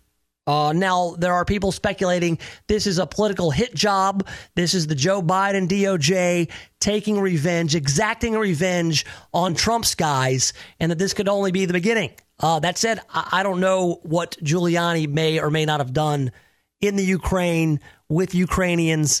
I just know that there was always a lot of speculation about Donald Trump, his cronies, and that part of the world. Uh, again, I mean, this may be independent of anything that he did with Donald Trump. It may be all uh, woven together. All we know is that there's been a federal warrant executed at the Manhattan apartment of Rudy Giuliani. Those are two of the big stories. Uh, Elon Musk will be on SNL not this Saturday, but next. And there are quote unquote stars who are none too happy about it. Um, I don't know what Elon Musk did to anybody. He said some goofy things and he's acted eccentric, but he's an eccentric billionaire tech genius. And I think that that would be the most interesting thing to happen on SNL. I think since uh, Dave Chappelle was on last. I mean, you need a big name at this point because SNL's got no big names. Dana Carvey ain't walking through that door. Uh, uh in other TV news, uh, Disney Plus has just wrapped up, released the final episode, I guess on Friday, of the latest Marvel uh, TV series, which is uh, The Falcon and the Winter Soldier. Now, this is uh, the second one. WandaVision was the, the first Marvel MCU series that came out, and I liked it a lot. I liked WandaVision a lot. You know, at first everybody's like, "What? What is this going to be?" But you kind of give it a few episodes, and it kind of comes together. I thought it was unique. I thought it was creative, and I thought it was a lot of fun. Uh, the Falcon and the Winter Soldier, which follows uh, Falcon and uh, Bucky Barnes, the Winter Soldier, uh, it's a little bit more straightforward than was WandaVision. And I liked it. It was it was pretty pretty good. It wasn't great. And I know that Ari Castle, you're a big MCU fan, and you usually hammer on me for being so critical of these shows. But uh, I'd like to get your impressions of the Falcon and the Winter Soldier. I thought it was fine. I thought the uh, the the wokeness was a little forced, but I thought it was I thought it was fine. Little little ham fisted on some of the themes, the social themes, and I agree. Uh, listen, I'm not I'm not against uh, these themes being there. You know, there was a lot about race and so- social justice and a lot of the things that kind of we're seeing in the news, but it was the way they executed it. I felt like I was being beat over the head with it instead of it kind of you know being woven in uh, artistically or subtly. It was it was overt. I thought, and that kind of took away a little bit from the experience because look, I'm I'm fine with it. I know it's going to be there, and I'm not going to say that it was it was wrong. I thought that some of it was was actually pretty pertinent to what's going on in the in the world. Uh, but there are people who will watch it and they will feel like they're being hit over the head with it, and they'll turn it off. They'll just say no, this, this is getting too preachy. And so, but as far as just like a straight up action show, I thought it was pretty good. You know, I'd give it a I give it a six. 6.5 out of 10. You think that you think that's fair? Sure. Okay. All right. I mean, I was I was hoping for more, and and I don't, I don't really know what I was hoping for. What do you do with those two characters in the absence of of uh, Captain America? Who, if you didn't know, you know, at the whole saga with Infinity War and Endgame, uh, Steve Rogers essentially retires. Uh, he goes away. Uh, maybe he's dead. I don't know. Maybe that's uh, that'll be addressed later. But uh, he's an old man, and he he tries to pass the mantle of Captain America to Sam, uh, the Falcon. And Sam's like, I don't want it. I can't. There can never be another Steve Rogers. But the the government has a different idea. They say no, we need a Captain America, so they give it to another guy. You know, and that that creates some conflict. But you know, I think with these shows, and it, some are going to be hit or miss. They all can't be hits. I think that we've gotten spoiled with with these movies, man. I really do. Uh, I think that so many of them have been so good, and there've only been a few that have been less than stellar. Uh, maybe one that was straight up bad. Um, but even so, like even a, a bad MCU movie is is on par with like you know just a decent regular movie as far as like the production. You know, you know that you're going to, you're going to know the characters. You're going to be somewhat entertained for the time that you're you're spending with it. But this is kind of a new deal for uh, for Marvel and in MCU with these shows. And and again, they they all can't be hits. The next one I guess is coming out. Is it is it Loki that's Yes. coming out, Ari? Yeah. Okay, and so that'll follow. Uh, you know the the villain. I guess I can you call him a villain? I think uh, Loki is he a villain? He's he's villainous. He's uh. So anyway, I I liked it. I thought it was pretty good. Uh, Ari he liked it. He thought it was pretty good. And when you get two guys like this who agree, it's just kind of okay. I think that just kind of sums up exactly uh, uh what kind of impact this show has had. It's only six episodes. So if you're going to check it out, it's not as big a time commitment as a uh, traditional 12 or 13 episode series, but uh, I'd recommend it. Now, like I said, 6.7, maybe a 7 on the scale. Didn't knock my socks off, but uh, some some pretty pretty good moments in it. And and also these shows, what they're going to do is they're going to uh, you know help just move move the story along and set up other movies and other shows. So if you're into it, you've probably already seen it. If you're into it, if not, uh, I I think you could enjoy it just as a one-off kind of deal. If you wanted to, you know, kill some time. Um, you know, the other thing that I've been I've been doing is this 3D printing stuff. Uh, here, it's I've got I've turned into this kind of eccentric weirdo, and Elon Musk for the time. The 3D printing, the cryptocurrency. We'll get into all that next time. Tony calls the Nation of Jake to fill in here on Tony Katz today. So long, everyone.